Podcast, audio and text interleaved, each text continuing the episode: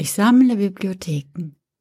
Urlaub heißt für mich, zu einer der berühmten Bibliotheken zu reisen. Draußen pressen sich Touristenmassen durch die Altstadt und lassen sich für viel Geld Antiquitäten verkaufen, die rechtzeitig zu Saisonbeginn aus China geliefert wurden. Autos hupen, Musik dröhnt aus den Cafés, alle reden durcheinander. Vor der Reisegruppe steht der Fremdenführer und blärt Kultur in ein Megafon.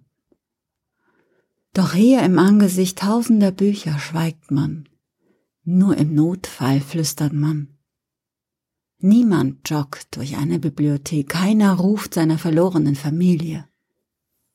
Nein, man bewegt sich lautlos und mit Respekt vor der Konzentration derjenigen, die hier sitzen und die Gedanken anderer Leute nachdenken. Es riecht hier nicht nach Sonnencreme und Pommes frites, sondern nach Papier und Wissen. Ich liebe Bibliotheken. Wenn Menschen sich immer so verhalten könnten, hätten wir den großen bunten Weltfrieden und dabei immer etwas zu lesen. Tatsächlich habe ich mich in einer Bibliothek verliebt, geheiratet, vier Kinder entbunden, meinen Mann gepflegt, als er starb, und bin selber dort beerdigt.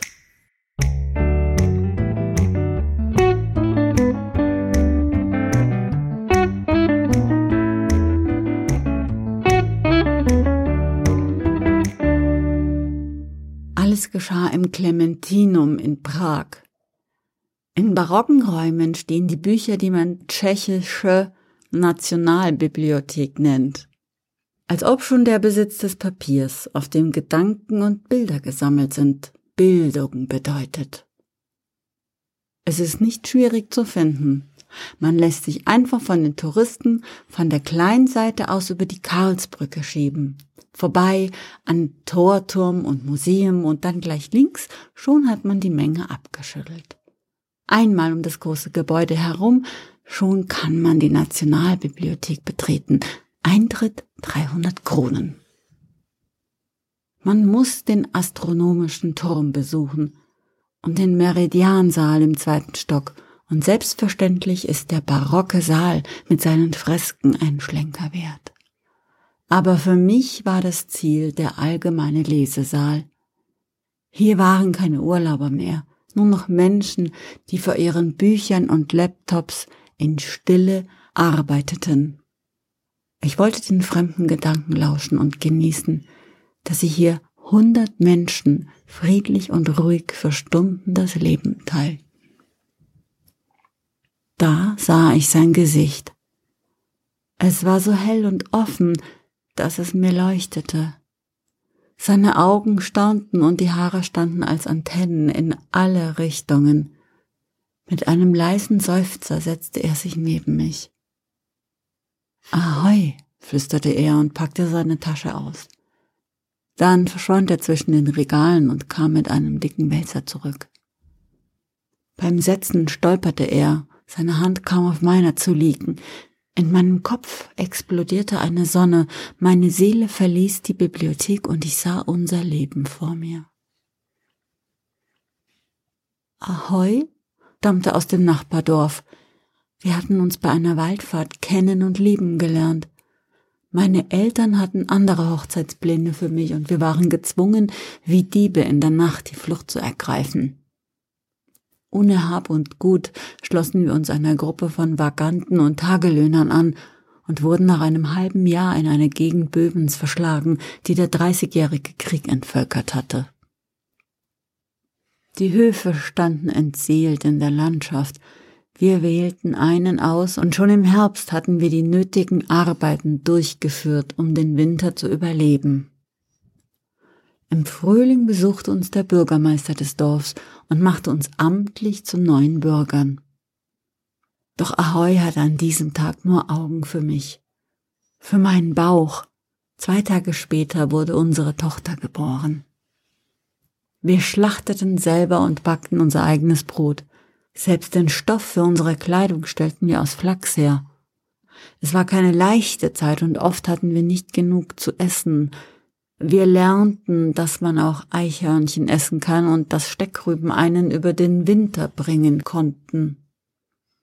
Der ersten Tochter mit Namen Branka folgte noch Marenka und dann zwei Söhne, die beide nicht ihren ersten Geburtstag erlebten. So viel Freude uns die Töchter machten, so sehr trauerten wir über die Söhne. Nach vielen Jahren besserten sich die Ernten und wir mussten nicht mehr jeden Heller umdrehen. Wir hatten die harten Zeiten miteinander durchgestanden und genossen nun die fetten Zeiten umso mehr. Wir liebten uns. Das bedeutet nicht, dass wir nie gestritten hätten oder uns bei jeder Entscheidung einig waren. Nein, manchmal flogen die Fetzen und wir sprachen tagelang nicht miteinander. Das war schlimm, für die Mädchen schlimmer als für uns. Doch nie zweifelten wir daran, dass wir füreinander bestimmt waren.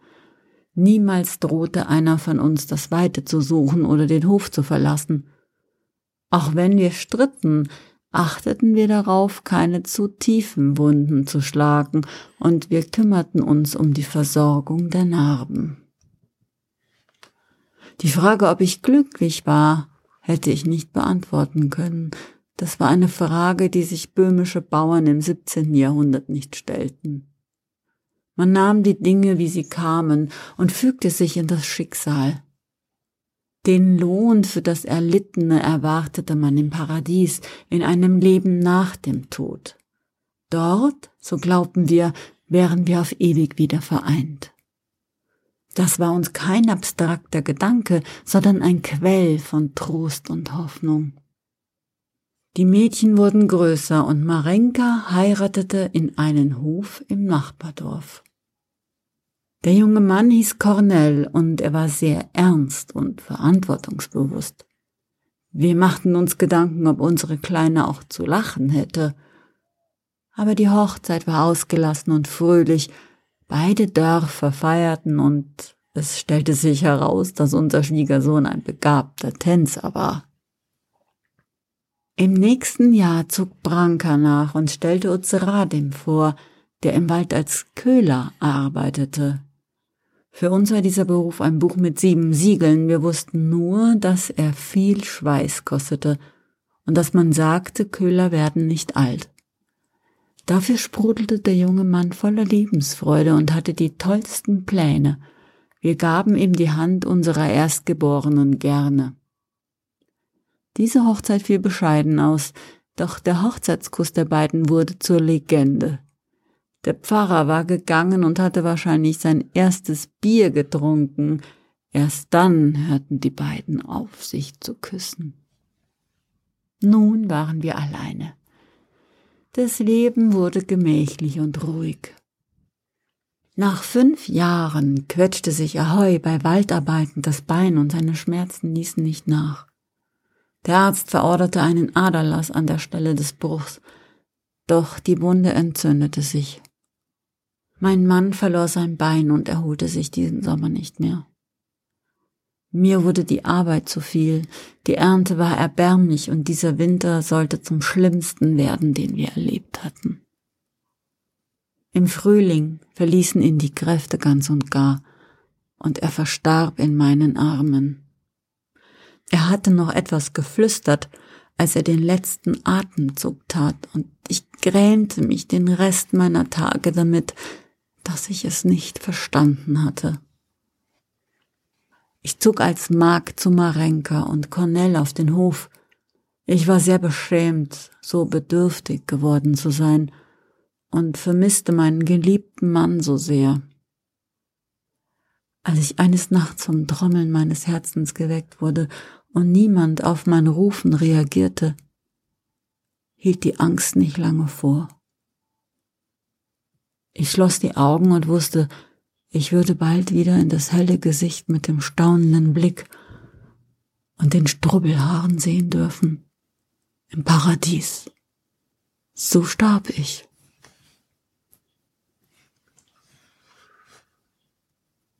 Omlo am sagte der Ahoi des 21. Jahrhunderts, als er seine Hand von meiner nahm. Für mich war in seiner einen Sekunde ein ganzes Leben vergangen. Er setzte sich neben mich, als wären wir nicht einst ein Liebespaar gewesen. Ich war enttäuscht, dass er mir die kalte Schulter zeigte. Dann fiel mir ein, dass sich die meisten nicht an vergangene Leben erinnern können. Ich stand auf, streichelte meinem Schatz durch die Haare, drückte ihm einen Kuss auf die Backe und verließ den Lesesaal. Bevor ich durch die Tür ging, blickte ich noch einmal zurück. Er sah mich an. Seine Augen staunten und sagten, kennen wir uns?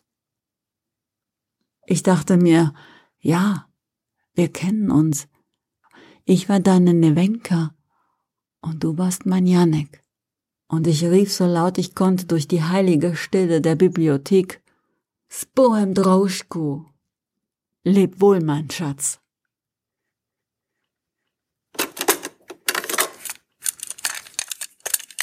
Und kannst du dich an deine vergangenen Leben erinnern? Manchmal schon, das sind aber nur so Sequenzen. Zum Beispiel beim Meditieren. Du meditierst, das ist mir ganz neu. Ja, du weißt nicht viel über mich. Wunderlich. Ja, wann machst du denn das? Ja, manchmal halt. äh, schon ein bisschen länger her. Mhm. Ja, Und da erinnerst du dich an Lebensfetzen Mhm. aus der Vergangenheit. Ja, Bist du denn wie die meisten Leute, die an Reinkarnation glauben, auch eine Königin gewesen oder eine Pharaonin? nee, ich war immer nur. Eine ein- Hexe, eine Zauberin? Also ich meine, die, wenn man so die Leute fragt, was waren sie denn, oder die Leute, die sich an frühere Leben erinnern können, das ist interessant, dass da keiner eine Magd war oder eine Putzfrau. Die waren immer entweder hohe Priesterinnen oder Königinnen oder Pharaoninnen. Ist komisch, ne? Da war irgendwie niemand irgendwas Einfaches oder so. Tatsächlich gibt es das schon. Aber trotzdem scheint die äh, Bevölkerungspyramide des Mittelalters da umgedreht. Also 90 Prozent Adel und 10 Prozent Bauern. Ja, nee, das, das kann ich leider nicht vorweisen. Ja, dein, also du warst in vergangenen Leben nichts Besonderes. Also ich kann mich nicht an viele Leben erinnern, nur an ein einziges, muss ich ehrlich gestehen. Okay. Und in dem Leben warst du Ja, Indianerin. eine Indianerin. Mhm. Mhm. Kann auch nicht sagen genau, mit welchem, von welchem Stamm, kann ich auch nicht sagen. Und wie kommst du zu dieser These? Das war eine Vision, die ich in einem, bei einem Mantra, bei einem Chanten hatte, Mhm. von einem Mantra. Mhm. Das halb. Ja, und was hast du da gesehen? Naja, ich halt in meinem Stamm. Ja, hast du deine Kleidung gesehen? Ja, meine, die ganze Figur.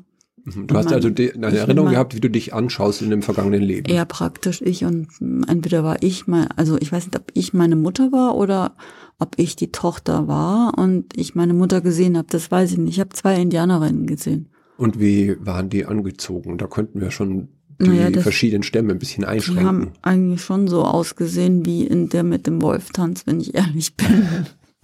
Also Prärie-Indianer. Ja. Das waren, glaube ich, Lakota. So. Das kann man schon so sagen, ja. Vielleicht warst du ja im vergangenen Leben die Hauptdarstellerin von dem Film. Nee, die lebt ja noch.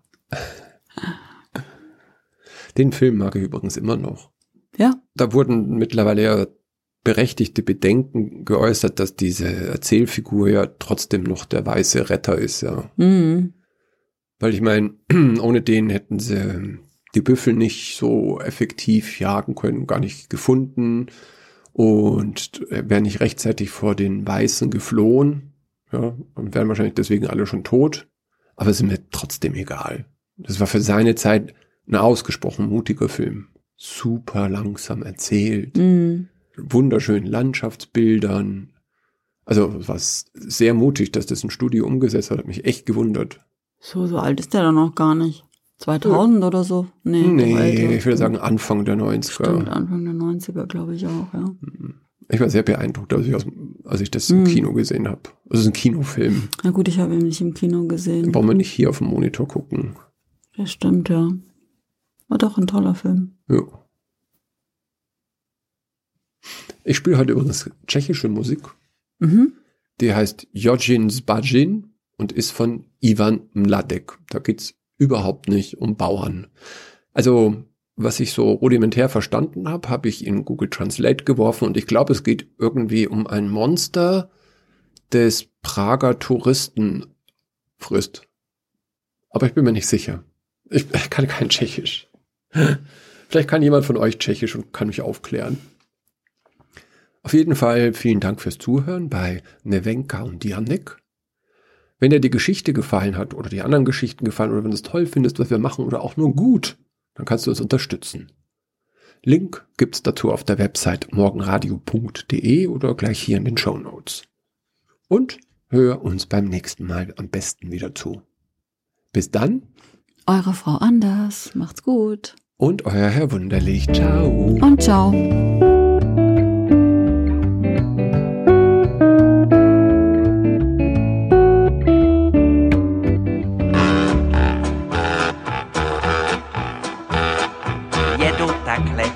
Tábořit, škodou sto na Oravu, spěchám, proto riskuji, projíždím přes Moravu, řádí tam to strašidlo, vystupuje z bážin, žere hlavně pražáky, jmenuje se Jožin. Jožin z bážin, močálem se blíží, Jožin z bážin, k vesnici se blíží, Jožin z bážin, už si zuby brousí, Jožin z bážin, kouše sa jerdousí, na Jožina z bážin, koho by to napadlo, platí jen a pouze práškovací letadlo.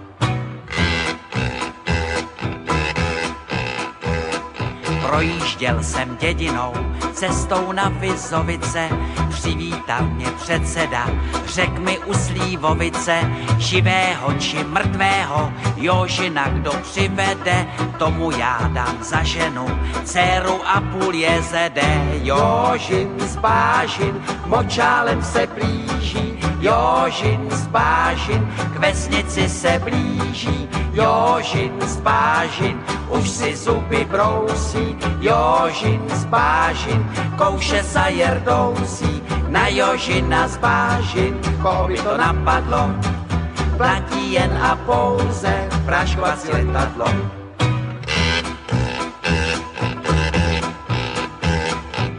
Říkám, dej mi předsedo, létadlo a prášek, Jožina ti přivedu, nevidím v tom háček, předseda mi vyhověl, ráno jsem se vznesl, na Jožina z letadla, prášek pěkně klesl, Jožin z už je celý bílý, Jožin z bážin, z močálu ven pílí, Jožin z bážin, dostal se na kámen, Jožin z bážin, tady je s ním ámen, Jožina jsem dohnal, už ho držím johoho, dobré kaštélové, prodám já ho do zoo.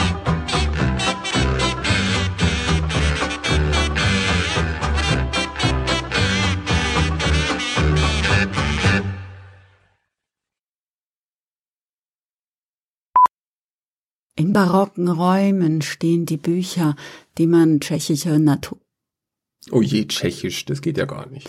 die man tschechische Gott, oh Gott, hätte ich das doch nur in Polen spielen lassen. Scheißdreck. äh, Tschechisch. Chisch. ne, das ist ja falsch. Nee, Tschechisch. Das ist ja was anderes. Ja. Ja, wie jetzt? Tschechisch. Chisch, chisch, chisch. Wie Sag mal, jetzt? chisch, Chisch, Tsche, Tsche, Tschechisch. Tschechisch. Das ist Genau, aber sehr gut. falsch. Nein, das ist genau richtig. Nein, das heißt anders als Tschechisch. Nein. Das heißt Tschechoslowakei. Tschechoslowakei. Genau, Tschechisch. Tschechisch. Genau. Das ist falsch. Nein, das ist richtig. Ich schwöre dir. Tschechisch. Nein, das ist falsch. Ich dachte, ich kann das nicht.